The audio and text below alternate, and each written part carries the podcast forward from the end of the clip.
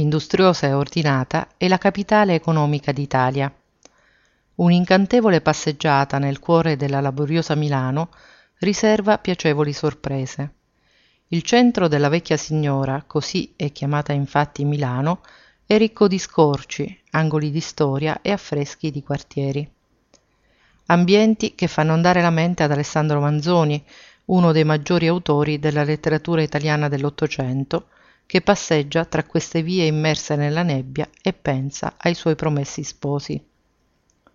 Su è romantico il cuore di Milano, grandioso e malinconico al tempo stesso, con il cielo pallido, il sole che si intravede appena, l'acciottolato antico delle strade e il rumore dei tram. È in questo splendore che si erge il maestoso Duomo, con le sue altissime guglie, e la Madonnina d'oro che risplende dall'alto.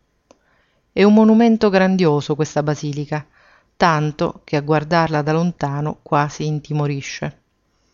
Più oltre, ecco il rigore del teatro alla Scala, Porta Venezia e tanto altro, in un percorso che arricchisce e stimola la fantasia. Ma Milano è anche la capitale della moda.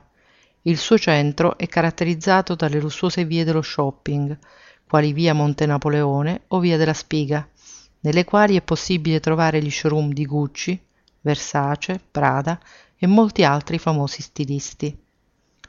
E se la passeggiata attraverso la storia e il glamour vi ha condotti fin quasi all'ora di pranzo, prima di sedere ad uno dei tanti ristoranti del centro, potrete rinfrancarvi prendendo un aperitivo.